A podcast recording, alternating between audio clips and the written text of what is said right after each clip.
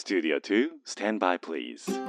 Discovering fine artists from all over Japan. The best variety of the music of tomorrow. 近未来追求型音楽バラエティ DJ のビーズ東京ライブ DJ のビーズ東京ライブメインパーソナリティの DJ のビーですこの番組は確かな音楽性を持ったインディペンデントアーティストに DJ のビー自らが出演交渉し明日の日本の音楽シーンを描き出す近未来追求型音楽バラエティですアーティストの人間性に迫る打ち合わせなしのトークとファン目線の選曲でお届けをしてまいります。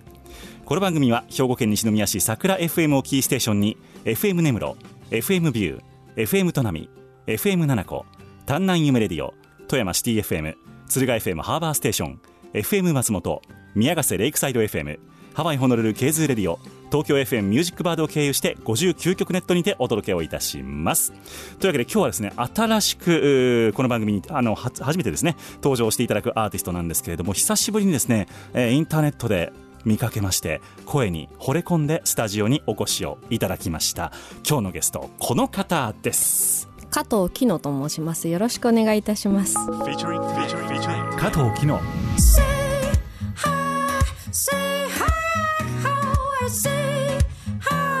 say hi, hi, say hi, say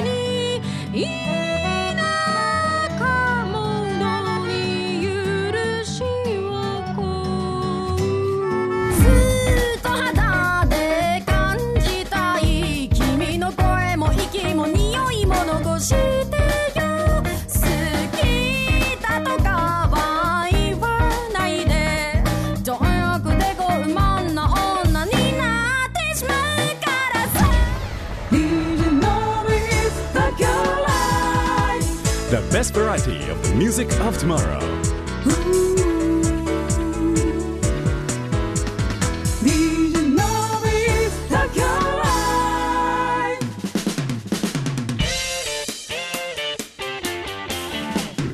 DJ のビス東京ライブへようこそ。今日のゲスト加藤紀乃さんです。はじめまして。よろしくお願いいたします。よろしくお願いいたします、はい。7分ぐらい前に初めてお目にかかりまして こんにちは。はじこういうラジオ番組でございます、はいちょっとあの異色かと思いますけども、はい。そんな番組あるんですかみたいな感じなんです確かに初めてです。そうですよね。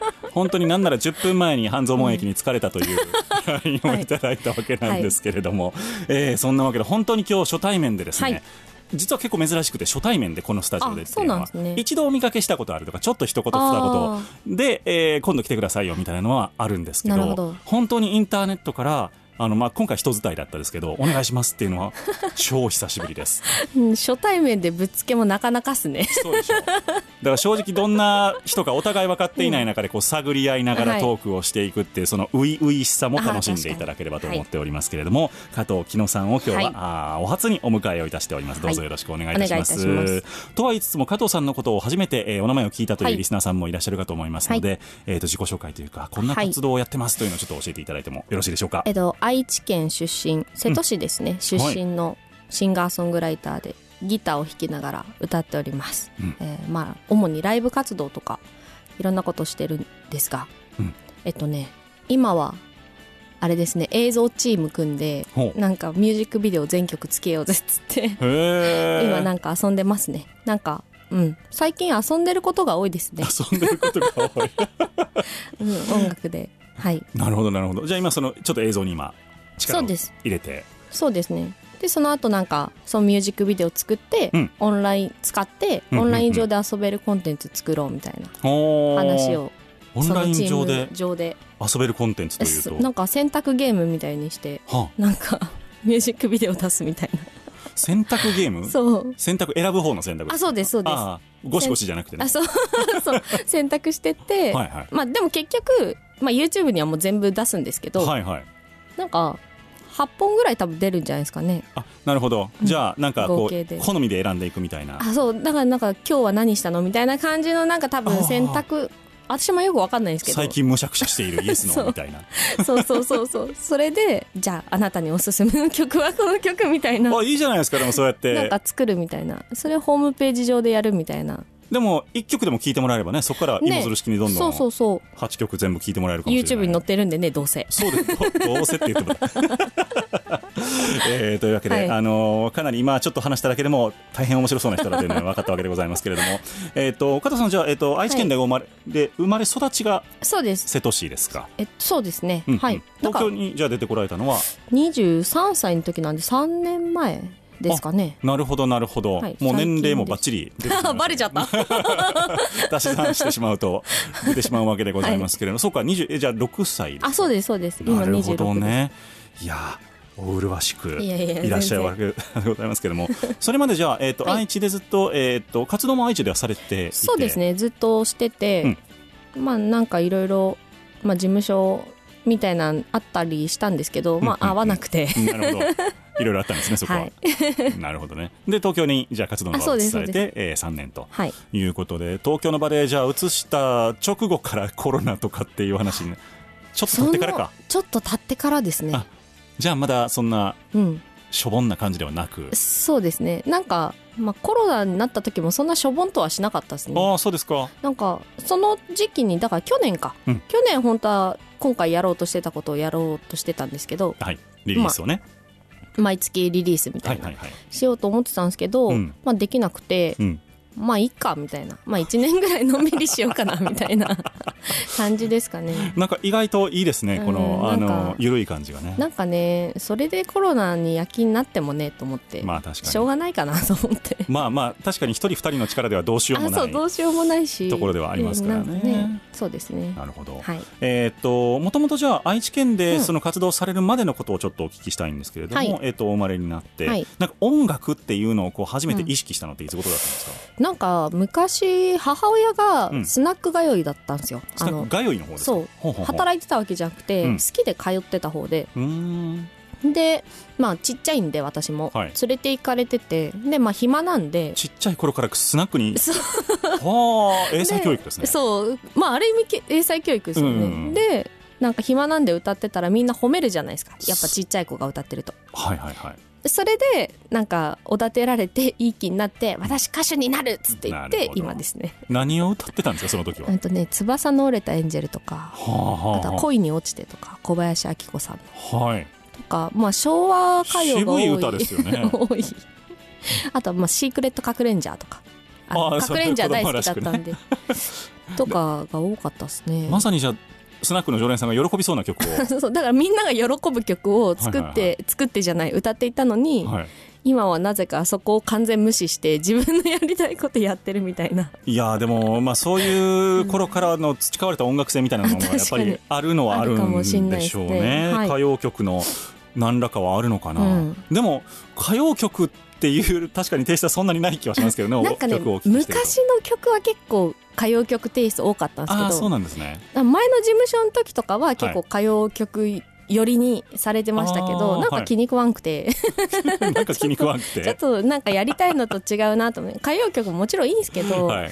なんかもうちょっと生かしたやつやりたいなみたいな。貸したやつっていう表現も久しぶりに聞きましたけど。なるほどね、はい。でちょっとまああの音楽性を若干あちょっとの変化しつつ、はい。少しずつ。成長しつつですね。そうですね。なるほど、はい。えそのスナックから、うん。うん。えー一歩出た、まあ、要するにそのステージに立とうかっていうようになったのっていうそのは？の後はねでもブラスバンドなんですよね。ブラスバンドえっとね小学校6年生先輩が嫌だなと思って小6で入ったんですけど、はい。あの部活に。はい。そうしたらなんかそれがなんかブラスバンドと合同でやってるやつで、結局先輩はいたんですよね。あ中学の 部中学活と合同でやってるから。あそう。そうかそうかみたいななんかクラクラブみたいな部活というよりは。6年生だったら後輩しかいないですからね本来は。いないから、うん。だから怒られないと思ってはい。入ったら、ところがボコボコに。先輩がちゃんといたっていう。へえショックでしたね。ショックで。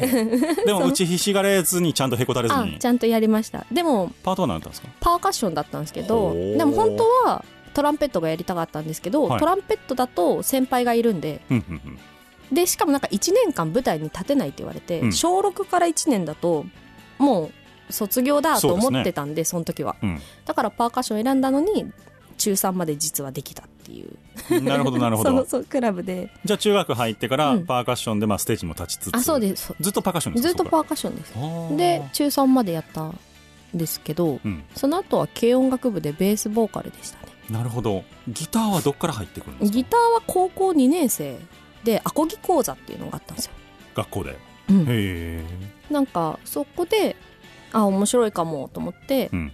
始めた感じですね、なるほど、うん。じゃあそうやって徐々に徐々にいろんな そう。ね。どんどん近づいてった感じですね。あって。そう。そっかそっか。じゃあそこでえっ、と、まあいろんなまあそのパーカッションもそうだしベースもやって、ギターもやってね。ということでえっ、と徐々にこういろんなもう他にも弾ける楽器あるんですかね、まあピアノコードぐらいですかね。でもドラムもベースも花開かんかったっすね。なんかギターだけは弾けたんですけどそれ以外全く上達しなくて。でもリズム感抜群ってことですよねそういう意味いでは。やいやいや全然もう自分の中のリズム感しかないから。だって45年パーカッションとベースと合計でやってるわけですよね、確かに。ですよね。確かに。私の音楽ぐらいやってる。シンガーソングライター人生ぐらいやってるけど。すごいですよそのし下積みってあれですけど。確かに。うん。確かにそう考えるとそうですね。そうですよ。あそれがギターに影響してんのかもしれないですねもしかしたら。そうですね。いざとなったらじゃあドラムもできる。かな。でその後は大学に進まれいやなんか最初行きたかったんですけど、はい。なんかあの何でしたっけ？こう某専門学校の,、うんうんうん。あの体験入学はい。に通ってたんですよ。はいな尊敬できなくて先生が。行った結果。つら。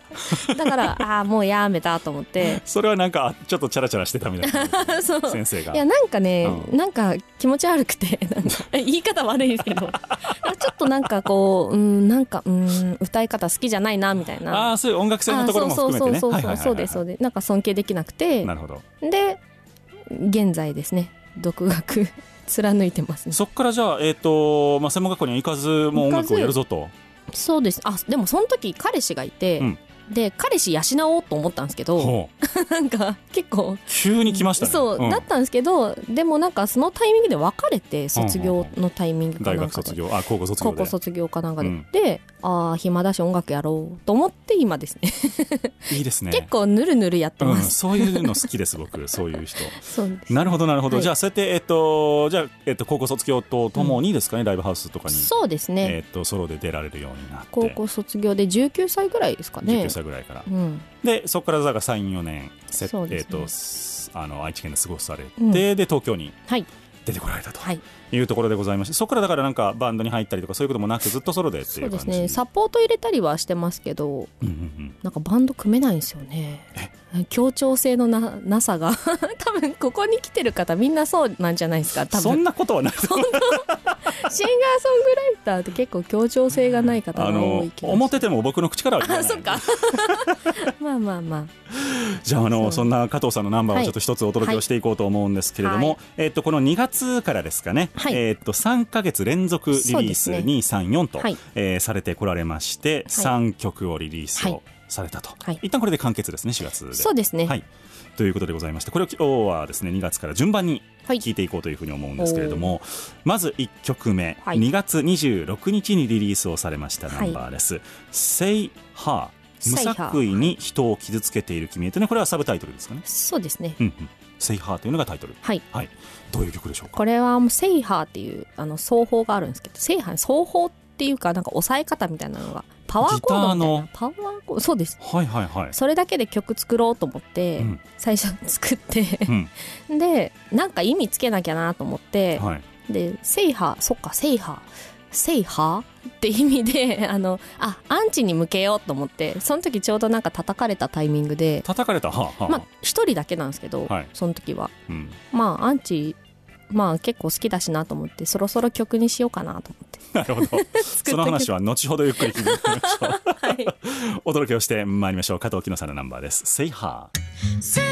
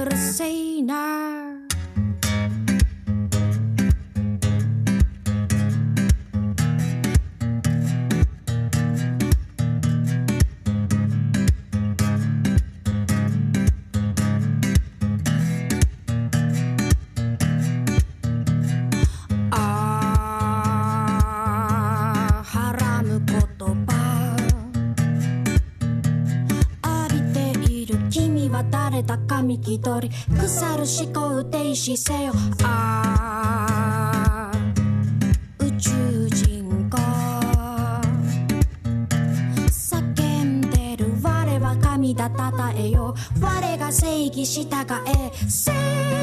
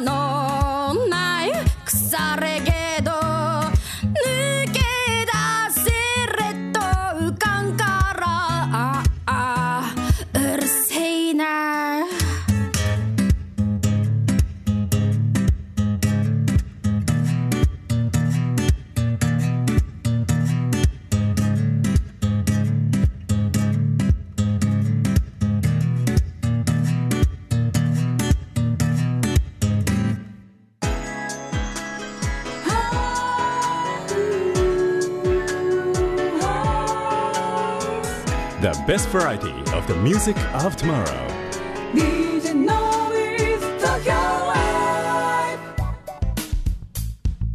お届けをいたしましたナンバーがた加藤木野さんのナンバーでございました「Say Ha」という曲、はい。えーでございました、最高ですね。ありがとうござい最ます。高です。もうだって本当にあのーこれ以上今年一番ですね衝撃的に。本当？本当びっくりした。だ最初ツイッターで、あの、映像がなこの曲だったと思いますけど、映像が流れてきた時に、おーっと思って、覚えてますもん。僕、その時お風呂浸かりながら聞いてたんですよ、嘘 YouTube を。そうそうそう。やばっと思ってでもなんか誰か繋がらんかなと思ったんですけど、ちょっとなんか意外と遠そうな感じだったんですよ。その時僕見た限りでは。どっかなと思ったら、なんかちょっと近場で繋がって。いやいやいやもう皆さんも声かけていただけると嬉しいですけどね。いや、本当にあの、今日聞いてですね、あの、今、えーせ1500万人が聞けるはずなので、この番組は。聞けるという意味ではね、えー本当にその方々の一人でも、あの、興味を持ったらね、あの、ちょっとまたイベントとか難しいかもしれませんけれども、あと本当にあの、えっと、今、サブスクでこれ多分出されてるんあそうです。かね。と、YouTube も出されてるはいということで、えっと、いろんなところで聞いていただけますので、はい。えーぜひともですね、今日の加藤木野さんよかったなという方は、えー聞き返してみていただければというふうに思っております。お願いします。いやー、でも結構衝撃的な音楽性な、これどっかなんか、その後、えー 影響を受けたアーティストとかっていうのはいるんですか？ここ23年で洋楽を初めて聞き出してそれまであんまり聞いたことなくて。はジャズとかノラ・ジョーンズは、はい。さんはなんか結構こう耳にしてたんですけど、うん。こうあえてわざわざ聞くとかなくて、うんうんうん。あんま普段から音楽聴いてなくて。あはい。んで洋楽エリカ・バドゥとかこうはあ R&B 系を聴き始めてからかっけーってなって、歌い方も多分多少ちょっと変わってると思います。なんかはあでも声的にはそのジャンル多分あドハマりしてると思いますちょっとねなんかカバーしようかな。うん。とかジャズとかも多分いける。あジャズも、うーん。すごいあありがというございます。当にいいなと思って聞いてます。しんみり。はい。そあのー一方でその歌詞は結構、うん。うんなんというか口調的っていうのかな？なんかテーマ性とかっていうのはああ毎回テーマはつけてて、はい。まあさっきも言ったようにこの曲はまあその制覇だけで作れるかっていううん。ので始まって制覇制覇あアンチか。なんかあの昔なんかその何でしたっけ？その歌詞をの幅を広げるためうにん。連想ゲームみたいなはい。してたんで、こう連想してってはい。あアンチかってなってアンチの曲作ろうと思ってうんうんうんアンチの曲を 作った感じ。そんな深い意味ないですよね。なるほど。じゃあアンチに対して何か物申してやりたいとかそういうことではなく。別にいいんですけどまあかわいそうな人たちだなぐらいしか思ってないんですけど、はい、まあでもたアンチってうん。こう相手するとファンになってくれるんですよ。だから結構配信とかでも結構アンチ、結構昔いたのかな？最近あんま来ないですけどまあ配信自体あんましてないんで。ニコ生でずっと？ニコ生でずっと、ニコ生は多いじゃないですか。多いですねそういう人まあ、高校生に叩くってだいぶねこいかれたやつらなんで、はい。それをでも相手してあげてたんです。かわいそうでちゅねって やってたんですよ。なんか人生嫌なことあったのかいっつって言って高校の時やってたらまあその人がコロッとファンになってくれたりとかはあ。そのスタンスあんまりツイキャスとかでも変わってなくて、やってたらなんか「ヤッホー今日も来たよ」みたいな感じでアンチが来るようになって。だ結局相手にされたいっていうことなんですかねそうそうそうそう。ね。まあかといってずっと相手する意味もないんですけどね、まあそうですね。スルーした方が多分気持ちいいとは思うんですけど、うん。なんかかわいそうだなと思って。でも結構そういう、えっとうん。よく言われるんでしょうけど気も座ってますよねなんかね加藤さんのねそういうところ。ってなんかねなんかアンチ来るとうわネタ来たってなりますね。結構結構なりますね。なんかその、気も座り始めた背景みたいなのあるんですか？母親が結構クレイジーだったはあ。が一番じゃないですかね多分、まあスナック通いっていうところからもなかなかスパイシーそうだなっていうのは分かるんですけど、そうそうですね。どういう方だったんですか？あのまあ結構まあ普通にまあ昭和の家庭みたいな感じで、うん。まあ普通に暴力はあったんですけど、はは。まあ暴力って言い方もよくないですけどうん。なんか悪いことして、うん。したらしてなんかちゃんと謝らなかったら殴るけどうん。本気で謝ったら別に何も音沙汰ないみたいな家庭で。でまあねそのスナックのその情景も男と女がイチャイチャしてるのもすごい見てたしなるほど。あとお母さんが助けてくれっていうのもなんかえ？男の人と二人でいてでそれで、なんかあの「ションちゃん助けに来て!」って言って、うん。あのションちゃんって呼ばれてるんですけど。ションちゃんって言われてるんですね。そうあのおねしょが全然治んなくて それが理由でションちゃんってずっといまだに未だに？未だに呼ばれてて。嘘。26歳に？そうそうなんですよ。だから「ションちゃん助けに来て」って電話来て、はい。電話かメールか来て行ったら男の人と二人で 車乗ってては「もう帰るお父さんのとこに帰る」って言って「何してんの?」って言って 言う母親だったんであ、なるほど。まあ、結構うんなんかねすごい女狐みたいな母親でしたね。なるほど。もうつ強くならざるを得ない。ならざるを得ないんで。うんうんあとまあ根本的にポジティブメンヘラですね。母親も私も。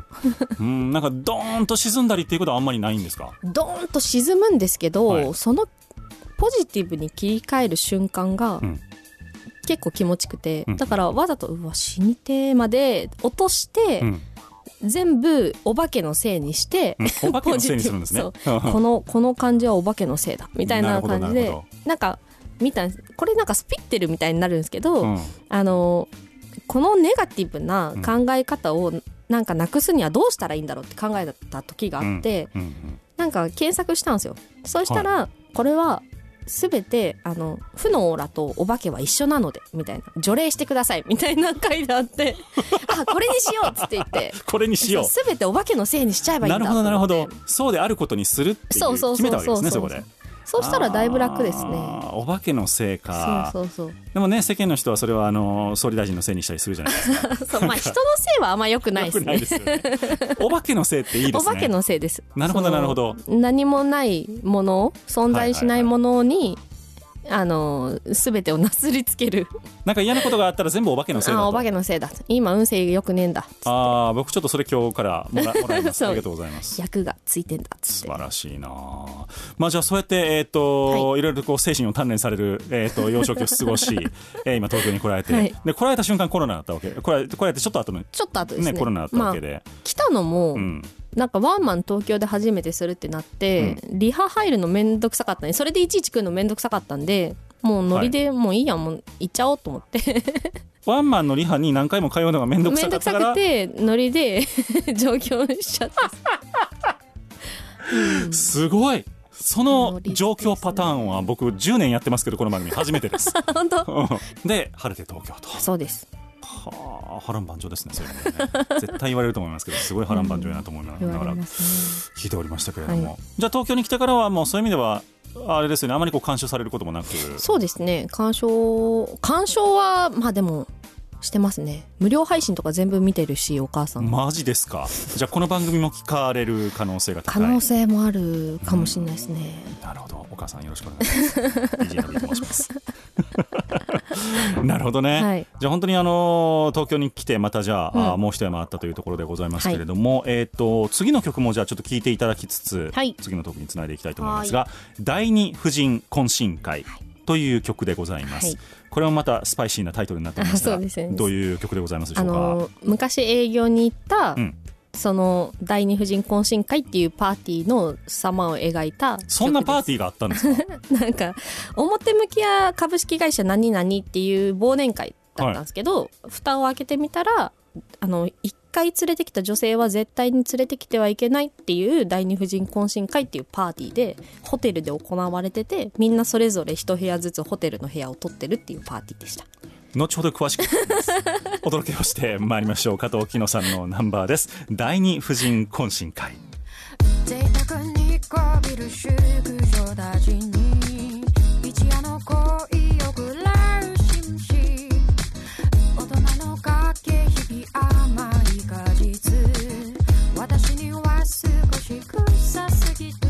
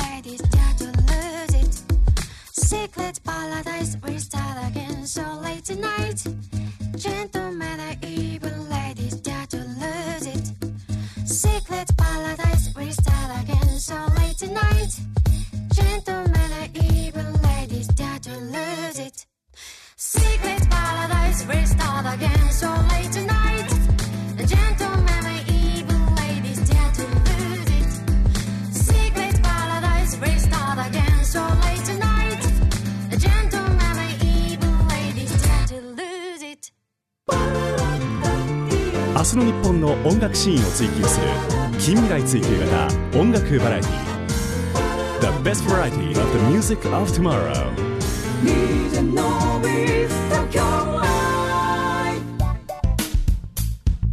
もう興味しかないんですけども第二婦人懇親会というナンバーをお届けをいたしました、これはじゃあ、えっと何歳ぐらいの時に書いた曲ですか？これだから二十歳ぐらいですかね。あーあでその年齢であれですか？そういう衝撃的なパーティーに。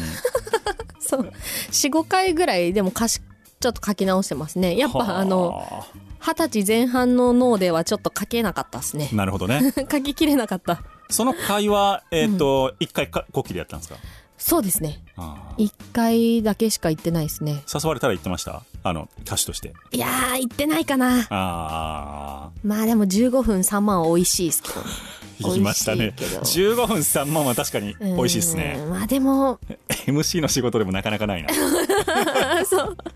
うん今の状態でもないですね。15分3万は。ああそうですか。10万積まれたら行くかなっていや感じ10万積まれたら行くかも。っ 意外と元気。てぐらい結構きつかったっすね。あ結構精神的に来るんですね。うん結構まあ無視されてますからねずっと。だからそれはあれですねアーティストとしてですよね、その。そうですね。わあこれ意味ねえじゃん。私いなくてよくねっていう。じゃあ別になんかその場でこうただわかんないですけど、ドリンク作ってるとかそういうのは別に。はだったら別に全然いいんですけど、うん。なんかねまあパフォーマーとしてそうですよね。む結構きつい。無視されるのはきついですね。きつい、きついんできつくてずっとイチャイチャしてるんで、はいはいはい。まあそのムード作れてるならいいかと思って。でもなんかちょっと嫌だなと思って、うん。あの最後になんか結構ポップなうん。アニソンみたいなのしてやりましたね。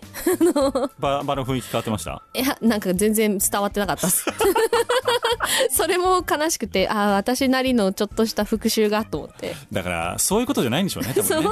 う。ん。もう本当 BGM なんでしょうね。そうですね、うん。あのそこで生の演奏をしているということが大事なのピアのかなノのバーと一緒ですよね。そうですね、うん。ピアノのバーも確かにあんま聞かないな。でしょう。うん。あれも結構辛いっすよね多分ね。だからねそれこそ同じ同じような形態でもあの、ブルーノートとかああいうところ行くとね、うん。またもちろんそれを目的で来るわけですけど、ね確かにバーに行って演奏してても、えうん。まあ、僕もそんな聞かないかもしれないですね。いや私もうん。あこの曲知ってるわぐらいしか多分聞かない、そうですね、うんかなだからそこですっごい有名なピアニストがやってても多分僕気づかない方。私も多分気づかない。うん。この人めちゃくちゃうまいなぐらいしか分かんないと思います。ちゃうまいなこの人みたいな。名前何みたいな。まあでもそれはまだね気になってるからいいんじゃないですか、ね、そうです。あそうですね、んそういうのはでも気にはなると思いますね。ね気にはなるけど本当にまあ無関心だったんで。まあその時の実力が足らなかったっていうのもあるかもしれないいやいやいやいやこっからじゃあまた言わしまくって はい。呼ばれるように。そうですね。呼ばれるんだけど。呼ば次呼ばれたら見てほしいですねそうですね。ね。その時は、うん。まあでも売れりゃいいだけの話あそうですね。売れてたら見ますね、見ます見ます。加藤昨日来んの？みたいな。マジ？じゃあえ？マジ？じゃあそんなイチャイチャしてる暇ねえよってなったら。面白いですけどね。うん、いやいやいやいや、はい。加藤木野さんをお招きをいたしております、はい。えじゃあ加藤さんもお酒とかそういう場は好きなんですか、そうですね。うん。このコロナで気づいたんですけどコロナ禍で気はい。づいたのが、お酒別に好きじゃなくて、うん。その酒の場が好きなだけなんだなっていうのはうん最近思いましたね。なるほど、あのみんな行ったらバーに行ったら知ってる人がいてうん、「お絹ちゃん」みたいな感じが多分好きなんだなみたいな。なるほどね。だから家では全く飲まないですね。ああそうですか。うん。なんか僕多分両方両方でうん。家でも飲むのは飲むっあそうなんだ。ていう感じ。まあそんな飲まないですけどねあの、うんビール1本ぐらいですけど、そなんかね一時お酒を差し入れでよくもらってたんですけどね、ううんうん家で飲まねえな。つって。うんなるほどね。だだからやたらと家で人呼んであのその人に飲ましたりとかしてました。あ 女の子もですよ。男の子も両方ね。はいはいはい。あもう全然。もうどうすなんていうんですかね。加藤さんに関してはどっちでもいいですね確かに。そう確かにって言わせるのもどうかと思います。えでもやっぱあれでしょ外で飲めないようにな,、うん。なっちゃって東京もここしばらく。あでもね飲める場所は知ってますね。こらこら。僕も知ってるし行くけど。カットしますよそこ。そうだから結構その、うん。自分が飲む分にはなんとかなるんですよそういう意味では。ね。家も別に例えば本当に気の合う仲間だったら、うんねやり方はいくらでもあるじゃないですか、うん。ただその気軽に人を誘えない。そうですね。例えばそれのここの今の加藤さんみたいに、分かんないわけですよ、うん。あのその人がどういうふうにコロナに対してあの感じているか、うん。すごく恐怖感を感じている人もやっぱりいたりと確かかすることを考えると、うん。気軽にちょっと食事行こうよとかちょっと収録来てくださいよってなかなかこう言いにくいようなああだから知り合いそうです。捨てで。そうです。ああなるほど、はい、で正直、まああのーそんなの関係ないわよ。私は行かないわよ。っていう人もいれば、うん。いやでもラジオに誘ってもらったからあんまり行きたくないけど行かない行った方がいいよなみたいに思ってしまう人もいると思うんだよ世の中確かにね。そうなってしまうとちょっと申し訳ないというか、まあでもちゃんとねパーテンションもあるしいやいや。問題ないと思うんですけどね。ちゃんと、あのー人数制限もねここ、うん。本来スタッフもあと2人ぐらあいいるんですけど今日はだから1対1でやってますけど、はい、人数も少なくして、うん。これ換気もめっちゃしてるんですけどうん。なので問題はないんですけどでもやっぱりちょっと気になる人はやっぱり確かに、ね気になるすごい過剰な人もねいるのでね。キリがないですからね。対策をやろうと思うと、まあだからコロナのことはあんまりツイッターには書かないですよね。ああそうですうね、ん。あんまり良くないかなと思って。まあそうそう。だからそうやって、うん。なかなかこう人と会いづらい世の中になってしまったので,、まあまあですね。僕は大変こうこの1年間はですね、うん。あのーしんどい感じでした、精神的にはね。あ本当。うーん。まあ私結構インドア派だったんで、うんうんうん。でもインドア派でも最初結構楽しかったんですよ。はいなんか違う匂いがするみたいな。なんか、うん。結構私季節ごとに匂いみんなこれ感じてるのか分かんないですけど変わって、ね。うん。でなんか思い出とかも匂いあるじゃないですか、うん。なんかコロナの匂いが最初あってあのコロナの。去年の4月5月ぐそう多分その時炊いてるお香とかそういう匂いだと思うんですけど。そう。人工的なやつそうそうそうう。ん。どだと思うんですけどなんかその匂いがなんか爽やかで、うん。なんか新しい風が吹いてきた感じがしてうん最初まあ不謹慎ですけど、うん。ちょっと変わった。なんか世の中変わったみたいな、うん。まあでもそれがねこんな1年も続くと思ってなかったんで。長いっすよね。長いと思ってもうさすがにインドア派の私も、うん、家でゲームしてるのも飽きたなみたいな感じですね。最初家でパフェ作ったりとかいろいろ家でできることやったんですけどなんかもういいやと思って なんかみんなあのコロナの緩みとか、うん。慣れとか言いますけどね疲れですよね。いやもう疲れ。うん。どんどんん暗くなってくるし。もうもうつまんないみたいな。いやそうもう妻もう飽きたお家みたいな。そうなんですよ。こんな痛くないよと思って。やっぱり結局人間って何らか刺激がないと、ん。特に都会に暮らしている人たちは無理なんやなって思いま東京じゃなくてよくねって思いますもん今。そう。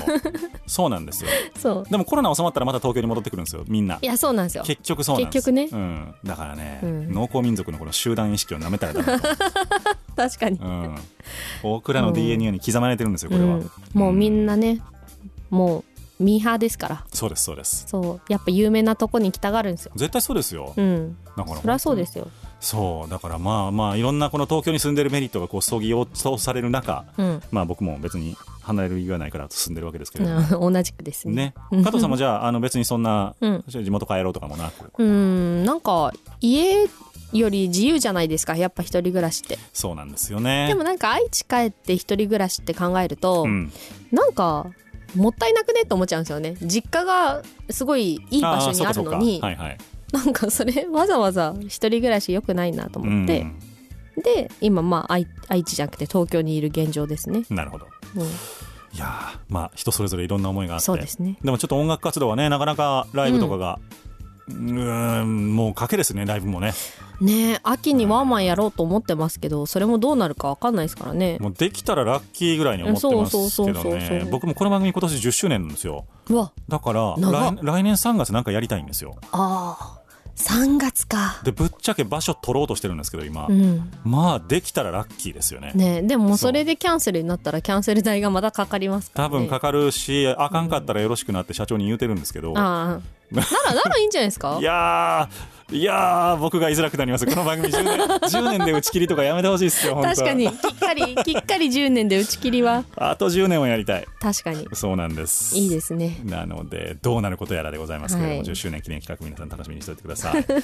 さあ今日は加藤紀乃さんをゲストにお迎えをしておるわけでございますけれども、続いては、えー、と3部作の3つ目ですね、はい。えー4月30日にリリースをされました「つけびの灯る街。はい。これはあれですね。なんか舞台を、うん。女の二人芝居をやるって言われてはい。作った曲で、だからまあ今までの感じじゃなくて、うんうんうん。割となんかまあお金をもらって作ったんですけどなるほど。ちゃんとねちゃんといただきました。あのなのであちゃんとしなきゃと思ってなるほど。あのちゃんとなんかシンプルがいいって言われてでなんかなんだっけなその舞台の台本読ませていただいて、うん。その舞台のなんて言うんですか？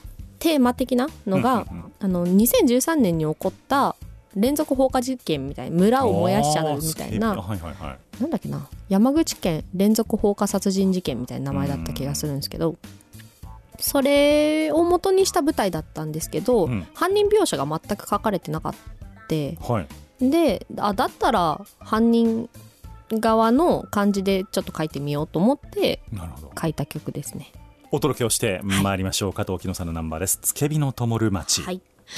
毎段を燃やしああ綺麗だなと誇らしげ筋肉は無弱年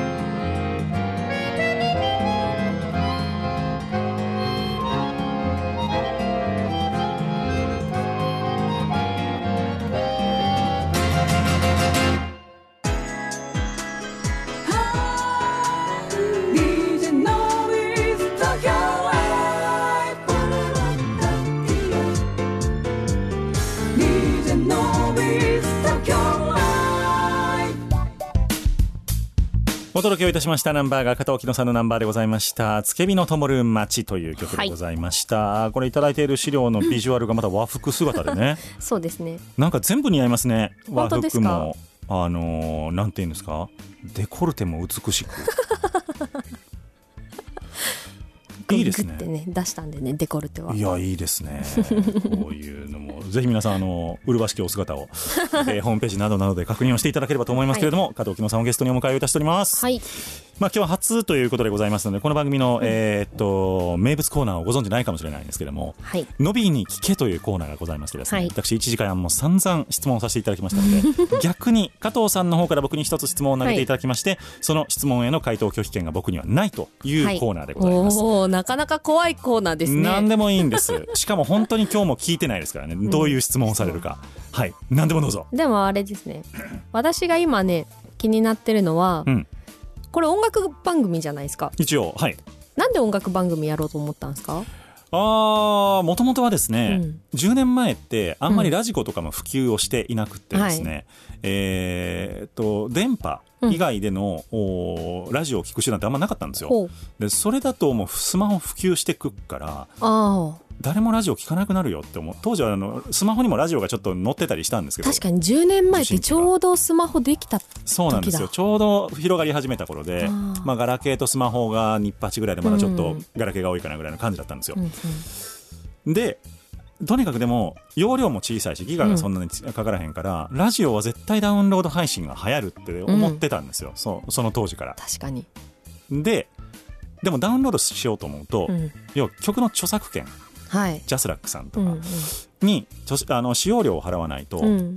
要はメジャーの音楽はできないんだけども、うんうん。なんとかならんかなと思って考えついたのがそのインディーズ系のああ著作権登録してないからだ。そうです。ご自身で権利を持たれている方の、お曲を、まあ、使わせてもらえるならば、はいはいは全編ダウンロードできる番組が音楽番組ができるんじゃないかなるほどな。これは画期的じゃないかって思ったのが実は。確かに。そういう、えー、とラジオ的な企画の観点から入ったのが最初なんですよ、でライブハウスにそこから半年ぐらい通って全然分かんなかった。ライブハウス行ったことなかったんで僕。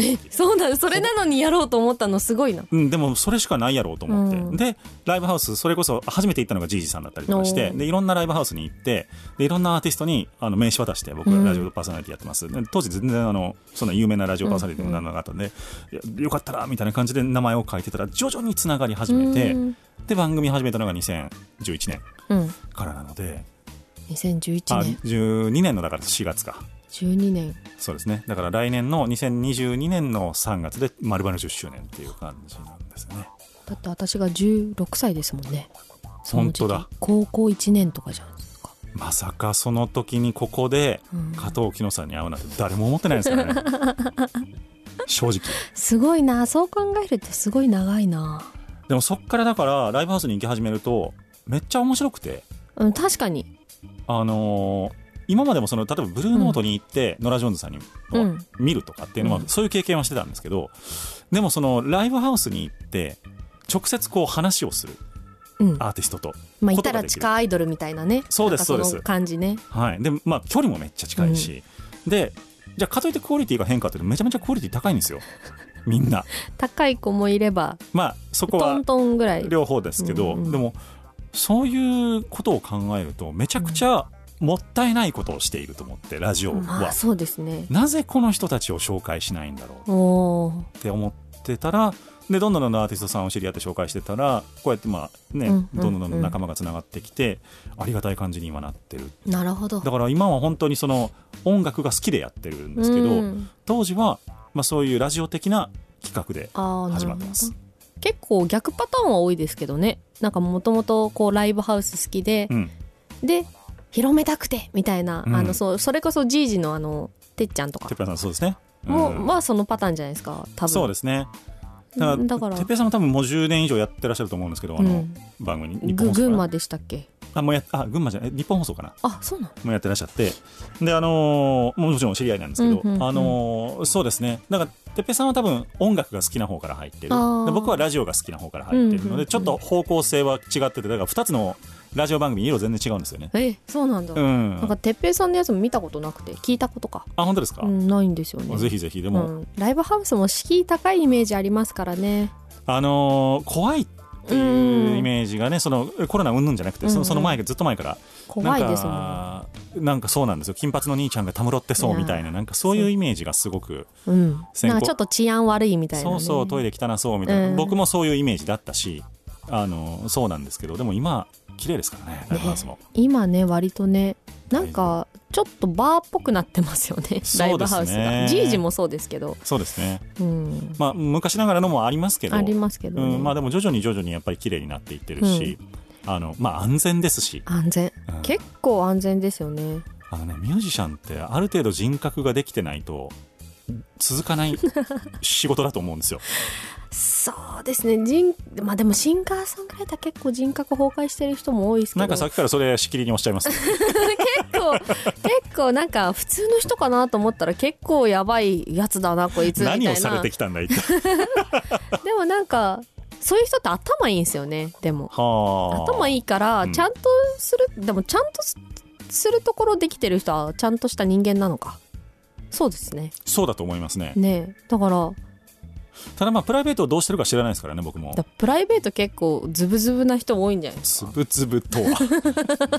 ちょっとその辺の話多分オンエアではなかなかできないと思うので。あのダウンロード版だけのおまけトークっていうのが実はあるんですよこのコーナー。あそうなんですそうなんです。今日オンエアで聞いてくださっている方は来週月曜の午前0時からダウンロード版の未公開だ。オンエアが始まってまいりますので。あいっぱい話しちゃった。そうなんですでもだからここからさらにさらによりやばいトークが聞けるかもしれないということでございますのでご期待いただければと思っております、ホームページアドレス http コロンスラッシュスラッシュ e-nobby.com e-nobby.com で皆様のアクセスをお待ちいたしております。というわけで、まあ、1時間いろいろお話しさあ1せていただ時間も経ったんだ経ってるんですよ。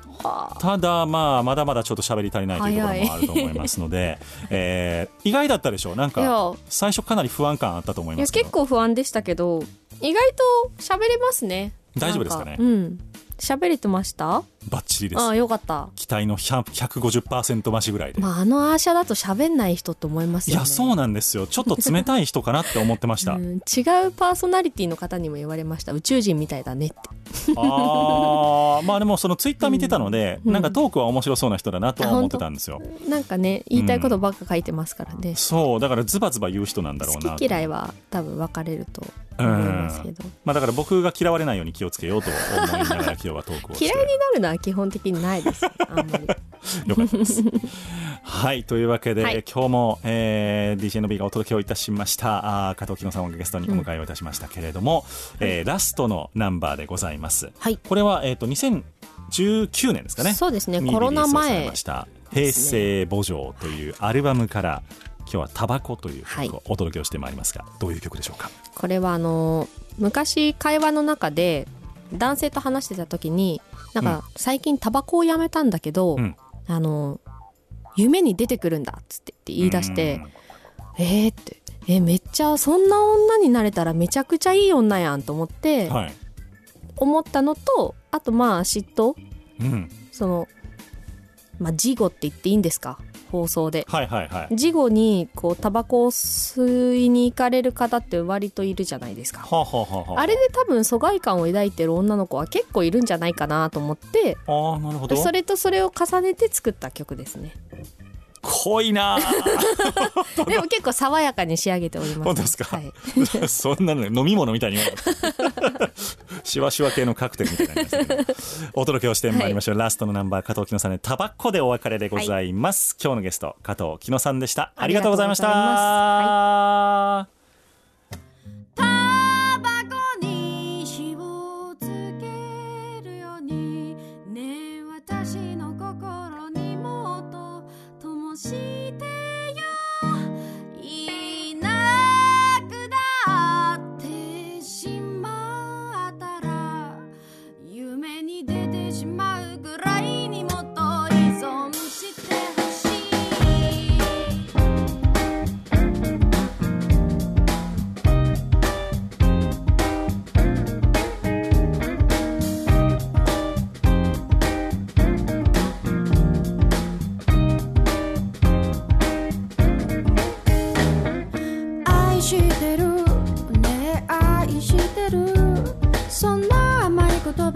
深夜2時前後。君はことが終わるとすぐにベランダにかけてタバコに火をつけた。さっきまでの時間がまるで夢だったかのように君はタバコと何度もキスをする。その間私は疎外感で包まれ少しだけタバコに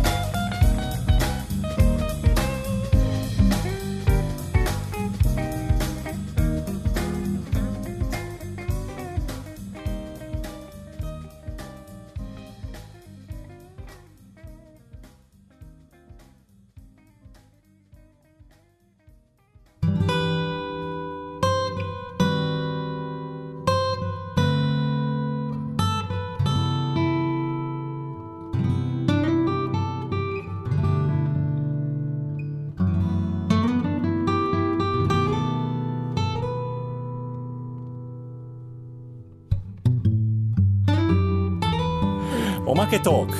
おまけトーク。お疲れ様でございました、はい。いやいやいやいやいや全部良かった曲が。よかった。うん。嬉しい。最高でした。よかったです。ぜひその CD あの2つ隠しメッセージが隠されてるんで。え？それファーストレディーアルバムなんですけど。はい。レディーということで。えどういうことですか？2個隠されているので。ファーストレディファーストレディーファースト女性アルバム。はい。女性のために作ったアルバムなので、はい。はい。え？2個隠されているので。え？どういうこと？多分そこにはないですね。え？こっちですか？はい。え？2個ねメッセージ隠されてるんですよ。超どうでもいいことなんですけど。え？なんかこう横読みするととかって感じですか？そういうのじゃないです本当にただの隠しメッセージです。そこにはないですね。え？デザイン的に隠してあるってことですか？いや多分普通に見たら分かりますよ。え？ー、なんかそういうの怖いな。えこのジャケット？にもないです。にもない、はい。その中にもないです。これですか？あそこに1個ありますね。はい。なんて書いてありましたっけ？お買い求めありがとうございます。この粋なこなんか粋なことでも書きたいけれど書けないのでお花でも載せておきます。このお花は他2箇所にも登場しているから探してみてね。見つけたら教えてください。はい。2箇所に隠されてます。お花ですか？このこの CD の後ろと。そこに載ってる、はい。その隠しメッセージに載ってるお花が2箇所に出てくるんですよ。えー、あそこに1個あり本ます。当にありがとう。唐揚げを作ります。そうその時唐揚げ作ってたんで。は唐揚げを作りますそう唐揚げ作ってたんで。へえ。あでこのお花がどっかにはい2個ある。ここにあるってことですか？あそうです。なるほど。この平成墓場のジャケットそういう写真ですね。あこれ写真なんですか？それお花も生なんです全部。はいはい。えこれは加藤さんなんですか？いや違いまあすそんなそんな。私だったとしてもそうですとは言えません。いやちょっとびっくりしましたでも逆にじゃあ誰なんだっていう話になりますよね。内緒です、あのなんて言うんですか。はい。裸の女性の背中がドンと映ってるんですそう。あの色白な女性に土下座させたかったんですよね。そのジャケットで。あのピンクの背景でお花を散らしたところで、女性を土下座全裸でぞ土下座させたいっつって言ってカメラマンさんに伝えて撮ってもらったものです。えそれはなんかやりながらこう試行錯誤しながら出てきたとかじゃなくて？なお風呂に入ってる時とか、うん。あれ？あれは寝る前か。寝る前だ。寝る前に思いついて、それを撮りましはあ。たでも最初もっと北京ダックみたいなイメージだったんですけどはいはいはい。なんかいい感じにおしゃれにしてくれましたね。北京だ。まあまあまあそう言われればその、うん鳥みたいな感じしますけど。そう。へえんかうんもう二度と忘れないジャケットですよ これ、よかった。それ可愛いですよね。うん、可愛いと言っていいのか。いや単純に美しいですけどね。本当？よかはい。っありがとうございます、たはい、えー平成墓場。これもじゃあえっと変えますか、それはねライブに来ないとね買えないですあーよね残念。一時ねなんか通販やってたんですけどね。あのは発送がめんどくさくてはっきり言いますね。やめちゃいました。あの発送できなくてマジで1ヶ月遅れとかやっちゃってたんで。なるほど。これやんない方がいいなと思って。もうやるならなんか手数料払ってね。あそうそう人にやらないやつその方がいいですね。うそうそうなるほどなるほど。じゃあライブ会場にお越しいただいて、はえーっと平成墓場をゲットしていただければと思いますけれども、い、やーまたアルバム出す予定とかあるんですか？あその曲をさっきかけていただいたやつ？プラス4曲5曲ぐらいをまとめたやつを、うんうんうん。あの EP にして売ろうかなと思ってます。おまたじゃあリリースの時来てくださいぜひとも。はいぜひ。呼んでください。てか連絡送ります。もうガンガン来てください、ね。ていうかもうコロナ収まったらちょっと飲みに行きましょう、ね行きましょう。そうですよ。えーはい。今日なんか話漏れたことないですか？うーんないかな。ないですね。本当ですか？あでも今ホームページ改装中で、はい。今ホームページ見れないんですよ。あら。そうそうそ残念。うなので今ツイッターとインスタとフェイスブックぐらいしかなくて。なるほど。で今あの作ってるんですよ。あのその絡めたさっき話したあのゲーム作るやつと。はいはいはいはい、はい、でそこでオンラインショップも作ろうかなみたいな話してて。なるほど。そのプログラマーさんも一人いてうんうん。その人が新しく全部作ってくれるすごいじゃないですか。なんかめっちゃ組織だって動いてるじゃないなですか。そう。まあでも組織っていうかまあ友達と遊んでる感覚なんですけど。友達と遊んでる感覚。そのまあ首謀者がまあ高橋洋さんっていうはい。あの幼児山本とか撮ってるカメラマンさんでだから多分動いてくれててなんかやってくれてますね。もうこれガンガン行くやつじゃないですか。いや行くのかな。うん個人で行ったら強いっすね。行でもきましょねう、うん、行きたいな。いいと思 そうなんかう、応ね援します。いや飲み屋って出会いの場でいいですよね。そうなんですよ。それも飲み屋で出会って え弾いてよってなるほど。なってうん「え弾く弾く」って言って歌ったら「えなんかやろうよ」ってなってそれなんで今。いや まあ正直僕も飲み屋で仕事3分の1ぐらい仕入れてますから。ね。やっぱそうですよね私もそうです、ね、今はないですけど過去はそうでしたからね、私も多いです。だから本当に隣に座ってるのが誰か分かんないっていう恐怖感みたいなのがすごくこう、うん。増えちゃったじゃないですか、今。うん。だから隣の人に話しかけづらいし。あー確かにね。でもい嫌な人はそもそも外出ないんじゃないですか？ご飯行ったりとか。そうなのでもバーバー行く人って多分。あそうですね。あだからあの牛丼屋ではやらないですよ。あ牛丼屋はダメですよ。絶対に。そうそうそう。あれはあの栄養補給をするところですから、うんそうですね。そうなんですけど、そうなんですよ。だからなかなか世の中難しくなったなと思いながら。世知辛いっすね。す。頑張ります。頑張りますというわけででは、はい。初登場でございましたけれども楽しんでいただけましたか？いやめちゃくちゃ楽しかったですね。台本ないの楽しいですね。なんかね台本ないことがみんな最初ものすごく怖いみたいで。怖いだからえマジ？あまあいいかだいぶ戸惑いました最初じゃ戸惑うまでいかなかったですけどあそうなんだオッケーみたいなあ感じ強えな。なんかいやまあバーテンやってるしまあいけるかなと思っさすがでございます。よかったよかった。てよかった。じゃあまた楽しんでいただけたようで、えー次回からもご来店をお待ちいたしております、というわけで今日のゲスト加藤紀乃さんでした。ありがとうございました。ありがとうございました